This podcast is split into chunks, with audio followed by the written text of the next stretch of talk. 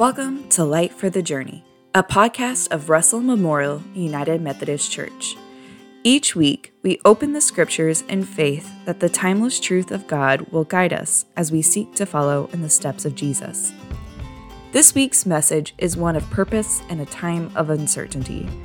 In the days after Jesus died, a time when his disciples were scared of what the future held and mostly stayed indoors in fear of dangers of the outside world, Jesus appeared to two of his own disciples who did not recognize him.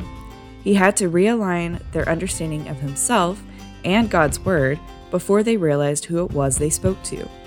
Today, Pastor David Cartwright suggests that we take this time of quarantine to likewise realign our vision with God's plan and purpose. As we go to our message today, let's open up our hearts and minds to the truth that God would speak to us. As we come to the Word this morning, I'll invite you to open your scriptures to Luke chapter 24. We will continue reading there this morning. The 24th chapter of the Gospel according to Luke. We'll be reading verses 13 through 27.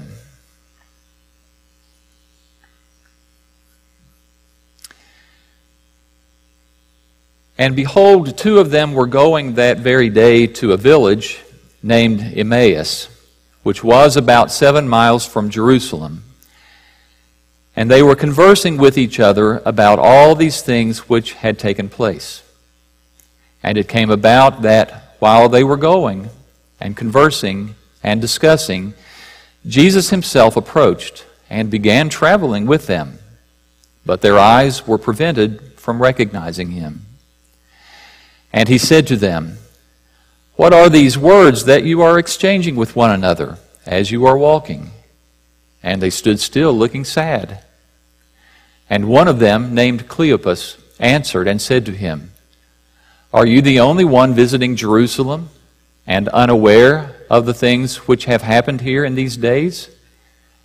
And he said to them, What things? And they said to him, The things about Jesus the Nazarene who was a prophet, mighty in deed and word in the sight of God and all the people, and how the chief priests and our rulers delivered him up to the sentence of death and crucified him. But we were hoping that it was he who was going to redeem Israel. Indeed, besides all this, it is the third day since these things happened. But also some women among us amazed us when they were at the tomb early in the morning and did not find his body, they came saying that they had also seen a vision of angels who said that he was alive. And some of those who were with us went to the tomb and found it just exactly as the women also had said, but him they did not see. And he said to them, O foolish men and slow of heart to believe in all that the prophets have spoken. Was it not necessary for the Christ to suffer these things and to enter into his glory? And beginning with Moses and with all the prophets, he explained to them the things concerning himself in all the scriptures. This is the word of God for the people of God. Thanks be to God. Let us pray. O oh God, as we center our hearts around the truth of your word, we ask that your Holy Spirit would help us, abide with us, and help us so that our hearts, our ears, our minds are open to you. May your voice be the voice that is heard, your truth be that which we receive this morning. May everything not according to your truth be quickly forgotten. And may Christ and Christ alone be lifted up and given glory this day. For it is in his name we pray. Amen. We come to this text that is um, quite familiar to those who have journeyed through the Gospels previously. It, it is a, it, it's an Easter text. We, we should remember that as we began reading, this is still a narration of Easter Sunday. Uh, and so we just continue from the events that happened early that morning at the tomb. the disciples finding out, and now later that day, these two disciples, uh, one of whom is unnamed, uh, are they, they are traveling along to this town called Emmaus, about seven miles or so out of Jerusalem. And while they're traveling, Jesus comes and he joins them. There's so much about this text that is, is very rich. I would love to just comment on every little verse, but you don't want me to take that kind of time today. Usually, it's a narrative that we read in its completion. We stopped about halfway through it. But we're just going to take about half of it and then save the other half for next week's message. There's uh, something that I want for us to dwell upon today, which has to do with the nature of, of God's working in and through his people that is represented in how he worked in the person of Jesus Christ, namely his death and his resurrection. And so, as we, we come to it this day, we recognize that we hold something in common with these two disciples, and that is a, a concept of hope. We are all hoping for the kingdom of God. We are hoping for the reign of God. We are hoping for God to have his way to, to redeem his people, to set up his kingdom. The language we would use may differ a little bit from the language they would have used, but at its core, the hope is the same. And, and we can resonate with when these, these disciples said, We had hoped that he was the one to redeem Israel. And part of the irony of this text is they were talking to the one who was the one and is the one who redeemed Israel. But they just didn't realize it. And what we find out is that they had a, they had a concept of how God would bring about the completion of his vision for his kingdom and how we would translate as that being a, a vision for our ministry. But it was a vision that lacked one very important provision, and that is the provision for persecution and hardship. And what we have to see in this is that God is a God who weaves persecution and hardship into the completion of his vision. And that's what the disciples didn't understand. When Jesus finally responds to them and, and says, was it not necessary for the Son of Man to suffer these things? He's, he's saying, look, God had a plan, and that was part of the plan. And you just fail to see that. And he goes on and, and, and he opens the scriptures to them and reveals how the, how the Word of God had already disclosed that these would be things that, that happened.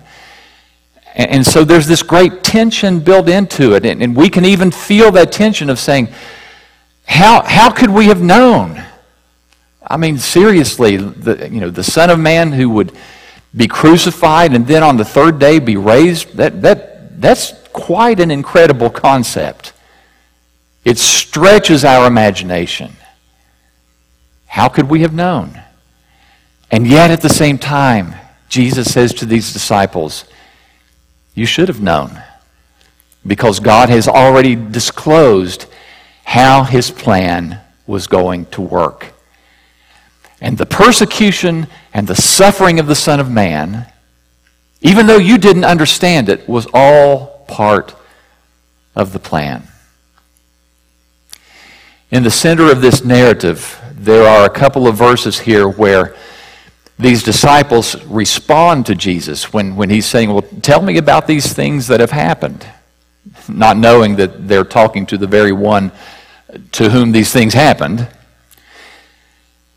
And as they walk through this, it gives us a little bit of a glimpse of what our vision for ministry might have. And every, every church, every person personally, every congregation working together should have a, a, a concept of a vision for what ministry is going to look like.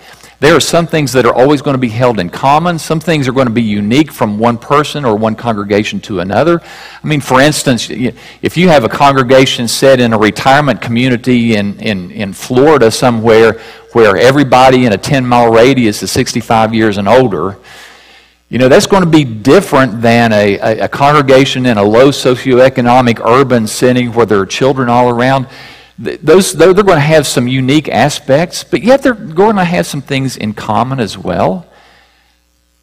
All of us need to have that vision of ministry. And what these people, what these disciples respond to in Jesus, kind of give us a snapshot that we can work with. And so I kind of want to work through this leading up to the point where they really started to not understand. In, in verse 19, they start to respond to Jesus and they say the things about Jesus the Nazarene who was a prophet. Okay? A, a, vision for ministry starts with a clear understanding of the person of Jesus Christ. Now, you and I would read this text and we would immediately say, well, calling Jesus a prophet falls short of the truth. And, and that would be correct. But we have to allow reading this that they were still processing. They, they had not come to where we can, looking back on the resurrection with all the New Testament text and 2,000 years worth of tradition. They weren't there yet. And so for them to say that he was a prophet was really quite a bold statement.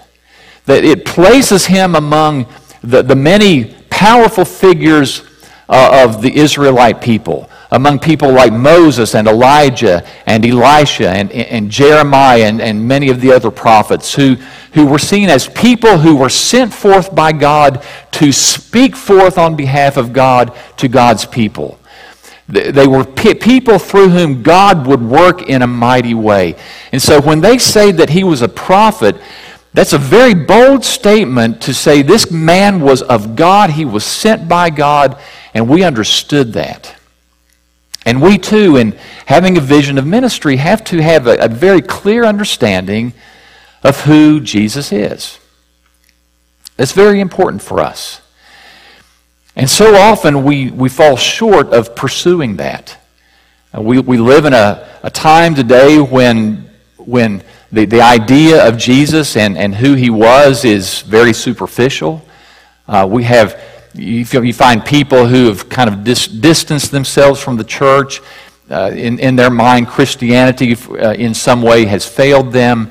And, and they, they like parts of Jesus, but they didn't like all of Jesus. And so they kind of cast him aside and, and fondly remember the parts about him that, that they liked.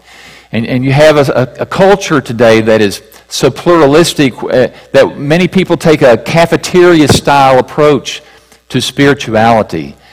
And in doing that, they, they look at the life of Jesus and the teaching of Jesus and they say, well, I like that and I really liked, you know, when he did that and that was really nice of him and, and he had these really nice words. And so we just kind of pick out the parts that we want and then we take those and we pick some things out of other religions that we like and, and whatever other philosophies and we blend our own unique kind of spirituality together.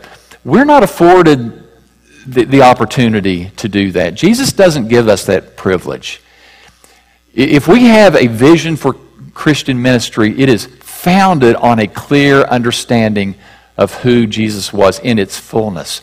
And even those of us who, who see ourselves as uh, deeply desiring to want to be a follower of Jesus Christ, who have committed our life to the ministry of the kingdom of Christ, we still have to pursue that understanding because the, an understanding of Jesus, the personhood of Jesus, is a very deep thing. And, and God continues to reveal him to, oh, throughout the centuries to different cultures throughout the world. It's not a simple thing to understand. But Christian ministry starts with an understanding of who Jesus was. And these two disciples traveling that day had the best concept that they could pro- possibly have when they say that he was, a, he was a prophet, he was a man of God who was sent forth. And then they move on and they say that he was mighty in deed and word. And simply what that means for us is that because we understand the person of Jesus Christ, we also understand the impact he has on the world around.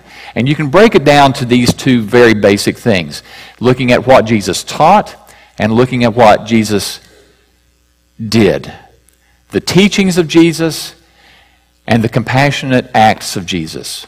And those two things are always in harmony. There's no dissonance between them.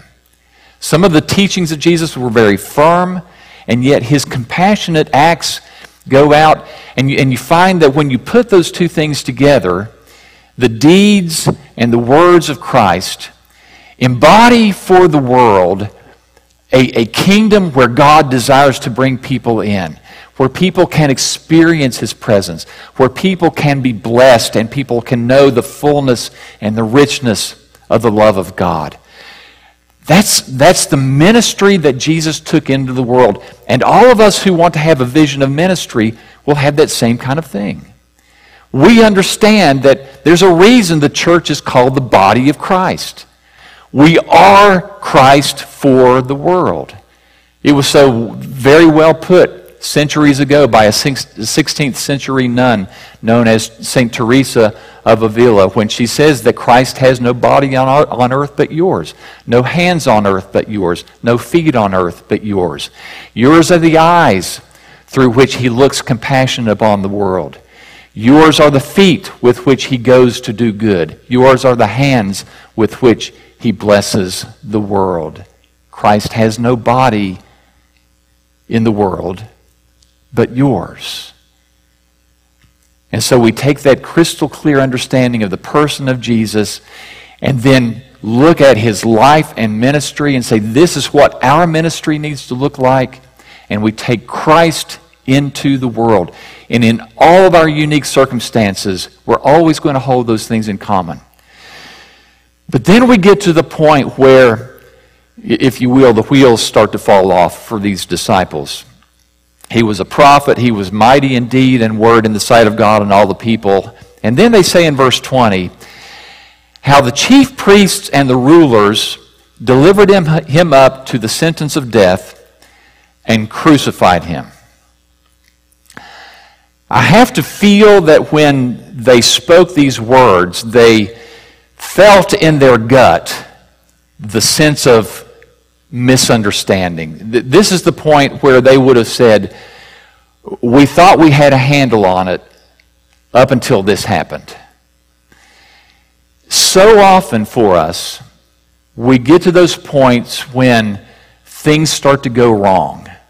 When hardship comes, when unexpected circumstances come upon us, when something happens out of left field and, and just blindsides us, when when persecution is directed toward us, when these kinds of things happen, it's very easy for us to think in our minds something has gone wrong. Somewhere I made a mistake. Something has gone awry. God isn't working this out like I thought He was. Something has gone wrong. You know they must have sensed it when they said, I mean, things were going so well with Jesus. Powerful things were being done.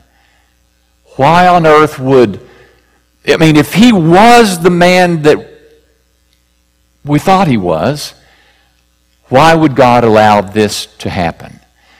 This is exactly the struggle that John the Baptist must have had after he had been arrested and put in prison for his he called out the king for, for an ungodly marriage. And he sent his disciples, his own disciples, to Jesus and, and asked that question Are, are you really the one? Or should be, we, we be waiting for someone else? Where did it go wrong? But again, this is where we have to understand that God weaves into the design of his unfolding plan the provision for persecution and hardship. Jesus predicted it. All through the Gospels, he predicted it. The New Testament writers were not shy of talking about it. Even early in his ministry, Jesus wove it into his teaching. If you go back to Matthew chapter 5, where we have that beautiful little passage that we call the Beatitudes. You know, blessed are, are those who. And you get to verse 10, and he says, Blessed are those who are persecuted for the sake of righteousness, for theirs is the kingdom of heaven. Yeah, we don't like that one too much, do we? Sometimes we ask each other which are, you know, what your favorite beatitude is. Mine would be the one immediately preceding that in verse 9 where Jesus says, Blessed are the peacemakers, for they shall be called children of God. I mean, that sounds a lot better, doesn't it? Or, uh, you know, blessed are, are, are the meek, for they shall inherit the earth. That's, I mean, that's great. That's heartwarming. Blessed are those who are persecuted for the sake of righteousness, for, the, for theirs is the kingdom of heaven. You know what our reaction to that is. Like, did you have to throw that in? I mean, you were doing great up to that point. Why that? Jesus understood that persecution would be part of how God works his plan among his people. There are a number of examples that could be used. One that came to my mind this week, if you'll take, for instance, the organization called Samaritan's Purse. It's, it's an organization that's headed up by the Reverend Franklin Graham. I wish I could say that the uh, controversy factor for the organization and for Reverend Graham would be zero. That I know that's not true. The reason I bring it up is this. If you look at the ministry of Samaritan's Purse, you cannot deny that there are extraordinary acts of mercy done through them all over the world. And we could sit and we could list them. Christian people by the droves joining with the organization to give themselves, as we said a moment ago, as the hands and the feet of Christ, to be the hands of mercy and, and compassion. And you would ask yourself, why then is there so much pushback toward the organization? It's true, some of it is personal. I would contend this that much, not all, but much of the reason people push back against the organization comes down to the fact that they are unapologetically Christian. They hold to those values unwaveringly and do not vary from them. And people have a problem with that. That's where a lot of people get tripped up. I know it's risky when you seem to be advocating for a certain organization. It's not my intent to do that today. I'm not trying to take sides or anything. All I'm, all I'm doing is saying this. It's an example of, of an organization that does so much good and yet, persecution is part of their organizational life. Our world loves a benevolent organization. We really have no problem with them. If all we want to do is dispense some goodness to people, no strings attached, uh, no, no other agendas, no uh, no doctrinal statements, nothing of the sort, to just, to just go out and just kind of, you know, give out some food, be nurse and, and care for some sick people. We usually don't have a problem with that. It's the rest that gets built into it. And we find out that Jesus wouldn't let the rest go. That's the mystery and the boldness of Christ in the world. You had to take it all. I've kind of thought, and I know that there's no possibility that this would ever happen, but imagine with me for a moment how it might have turned out differently for Jesus if he would have said to the religious leaders, okay, okay, I, I, I'll just go around and, and I'll heal some people now and then, okay? No, no teaching, no doctrinal stuff. Uh, I know I'll make some blind people see. I'll cleanse some lepers. I'll, you know, some lame people I'll make walk again. And on the rare occasion, I'll bring somebody back from the dead. And I won't do it on the Sabbath. I won't do it on the Sabbath. And I will pledge unfailing uh, uh allegiance to, to the authority and the teaching of the Pharisees. And if anyone seems to get out of line from that, I will quickly chastise them. I don't know. Maybe they would have crossed their arms and said, okay, just watch your step. It's not the benevolent part that trips us up. It, it's the fact that we want to truly be the presence, the love, and the truth of Christ in the world. And it goes with the territory. The Apostle Paul had a great way of looking at this. I would offer his words from 2 Corinthians chapter 4. He has a very unique way of describing the ministry of, of himself and uh, his uh, partners in ministry. Uh, from 2 Corinthians 4, this comes right after the very uh, familiar verse 7, where Paul says, But we have these treasures in jars of clay so that the surpassing greatness of the power would be from God and not from us. It's a beautiful verse. And then he goes on and he says, For we are afflicted in every way, but not crushed, perplexed, but not despairing, persecuted, but not forsaken, struck down, but not destroyed, always carrying about in the body the dying of Jesus so that the life of Jesus also may be manifested in our body. I think he spoke for himself, for uh, Timothy, who was also a co greeter in that particular letter, for Silas and Barnabas, and probably by this time for John Mark. You could also put Peter and John and, and other New Testament figures in this. And Paul describes their ministry. Look, if you read through the book of Acts, I mean, everywhere he went. You know, people are trying to stone him to death. People are, you know, mobs of people are running him out of town. You and I wouldn't want to live like that. But he just kept plugging along because God kept using him to bring the gospel into place after place after place. And for him, he just looked at all of the persecution as if, hey, all we're doing is being the very presence. It happened to Jesus. Why wouldn't it happen to us? It's all part of how God works through us. The hardships and the persecutions, they go with the territory.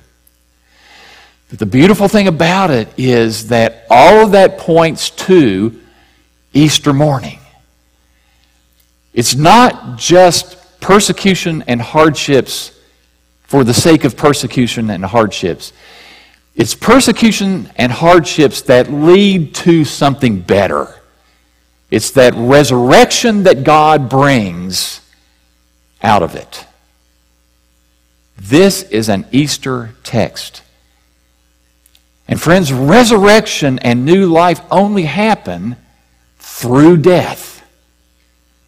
And we're reminded that, that when stress and persecutions come upon us, it does not mean that God has left us. It does not mean that God's plan has somehow been sidetracked. It means that there are new opportunities that God can use to work His divine plan through His people. And it gives us a different perspective. Do you not think God takes evil and works it for good? Sure, He does. Just look at the biblical account. Do you remember the guy named Joseph, Jacob's son? We read about him in the closing chapters of the book of Genesis. You probably remember Jacob had, had all these sons, and, and most of those sons despised Jacob. They despised him so much that they were going to put him to death, but chose rather to sell him to some sojourners who were on their way to Egypt. And so this, this band of people take him away to Egypt. They go back and tell Jacob, their father, that, that Joseph's been killed by a wild animal. Joseph ends up down in Egypt. God raises him up and eventually establishes him as the second most powerful person in the whole land. Joseph, it's revealed to him that there's going to be a famine, a famine, that, a seven year famine that comes upon the land. And so, with his authority, he prepares Egypt very well to be able to withstand that. The famine comes, it comes even to the land of Canaan, where Jacob and the rest of his sons are still living. And guess what happens when Jacob sends a few of his sons to Egypt to see if there's food there? That's right, they meet Joseph. And eventually, when the whole family comes, to make a long story short, when they're shocked and find out who they find there, Joseph has these words What you meant for evil, God meant for good. Friends, we serve a God who can take the evil, the persecution, the hardship, all of this stuff, and use it to bring about his divine plan. That's not to say that God put it in the heart of those sons. God doesn't do that. That's the work of evil. But God redeems it for his good. As I was preparing for this week, I went back and watched a news piece that was done back in January. One of the local news stations did a little uh, video segment about the East Texas uh, church arson, arsons that happened 10 years ago. Uh, many of you at Russell Memorial will remember that quite well because this church also was one of the churches that burned. But as they did this, um, this report back in January, they pulled some of the video clips, the original video clips from the churches that, that had burned, and they were interviewing some of the people at that time. One of the churches that burned was Thailand Baptist Church in Tyler. And they had a couple of people, they showed clips uh, sharing the comments. And one of those people, to the best of my uh, understanding, probably was the pastor of that church. And in the midst of his comments, he said, God has a purpose in this. And I tell you, he couldn't be more correct. Again, God did not put in the hearts of young men to set fires in churches. God does not do that.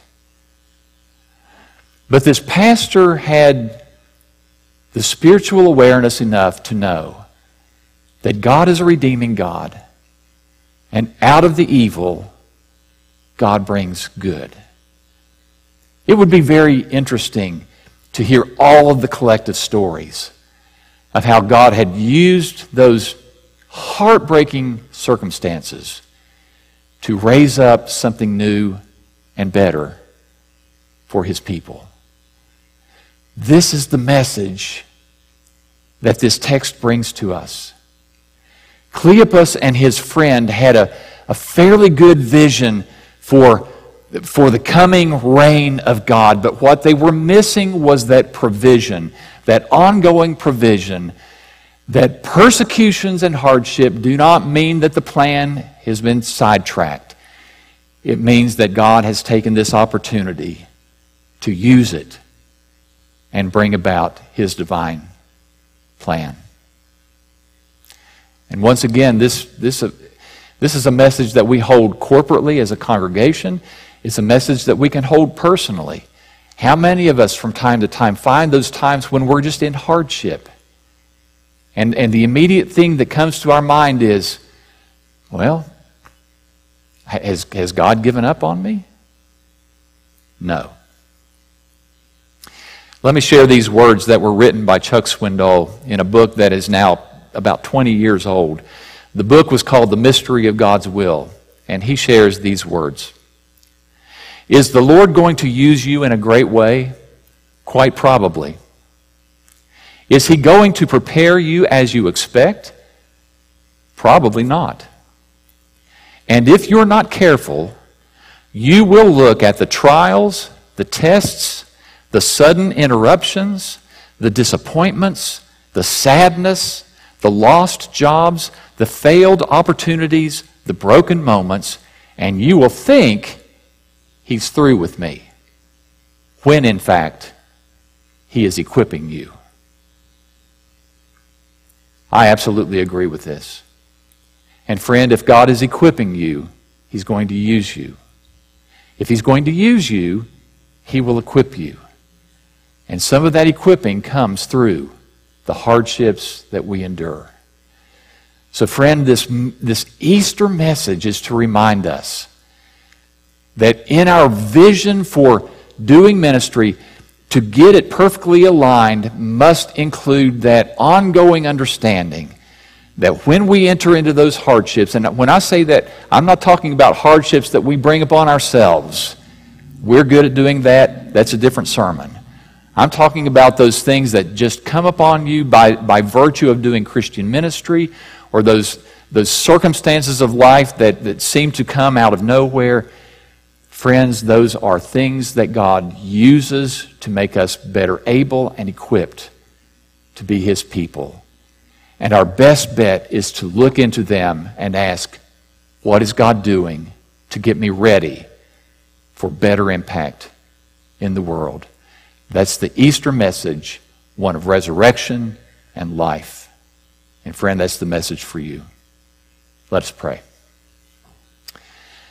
Gracious Father, we thank you that you are a redeeming God, that you can use those things that were meant for evil and turn them for your good.